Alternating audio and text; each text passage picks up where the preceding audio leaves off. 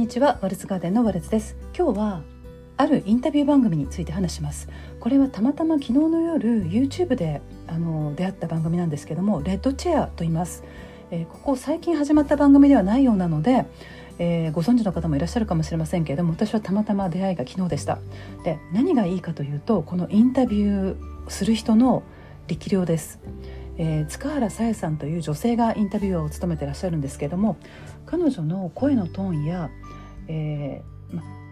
まずそうですね彼女の質問ですね。まず質問、うん、もうあのすでに用意されてるんですよね。事前に用意されてる質問に対に対して、えー、インタビューを受ける人が答えていくんですけどもちろん追加その答えによって追加質問もあります。でもそれがすごく短く的確で深入りしすぎない。でも浅すぎない。あの相手に直球で迫っていくので何、えー、て言うのかなさっき言った声のトーンがすごくニュートラルであの変にご自分の感情を移入してないんですよ。でなのであのインタビューを受ける側がそれに左右されずに答えになってらっしゃるそんな感じを受けましたそれで本当にその方の、えー、自分感とか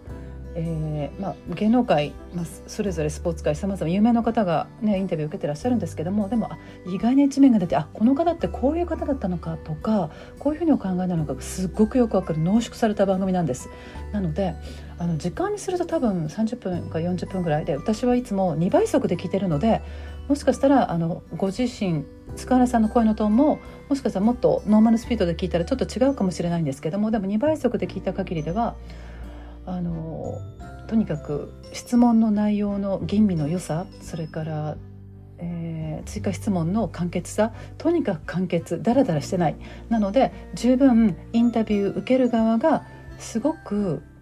うん何て言うんだろうな。そうインタビューする側が根掘り葉掘りいろいろ細かいこと言ったからって相手から深い回答や答ええー、が返ってくるわけではないっていうのをすごくねこれは実感できました。あの簡潔さとそれからニュートラルなトーン声。えー、もう本当におすすめの番組です、えー、私はさっき言いましたっけ？ビースの稲葉浩志さんの番組をたまたまあの見たんですね。インインタビューされる側として。で今日、えー、先ほど高輪の浩二さんと上沼恵美子さんのを見ました。で本当にどちらもすごく良くて思わぬ答えが返ってくるんですよね。やっぱり、うん、質問が面白い。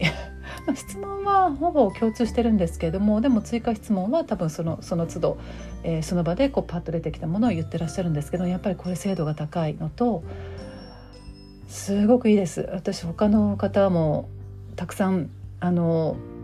インタビュー受けられているのでぜひ見たいなと思っています、えもしもまだご存知でなかったらぜひおすすめしたい番組です。えそうそう。でタイトルの「レッドチェア」っていうのはえーと、その広い空間に赤いすごく豪華というか質の良さそうな質のいい椅子が置いてあってそこにどっかりと腰をかけるんですねインタビューされる側が。そして、えー、塚原さんの映像は出てこないんです、えー、その方インタビュー受ける方だけの映像椅子に座ってる様子だけが映し出される画面構成です。でもねすごくこの黒と赤のコントラストがとてもよくってうん。なんかね落ち着いてまあ、画面を見てもいいし耳だけで聞いてもいいしでも画面見るのがおすすめですね。やっぱりそのインタビュー受ける側の方の表情、うん、やっぱりそれもすごくあの魅力です。なのでまだご覧になってない場合は是非おすすめの番組です。お聴きくださりありがとうございました。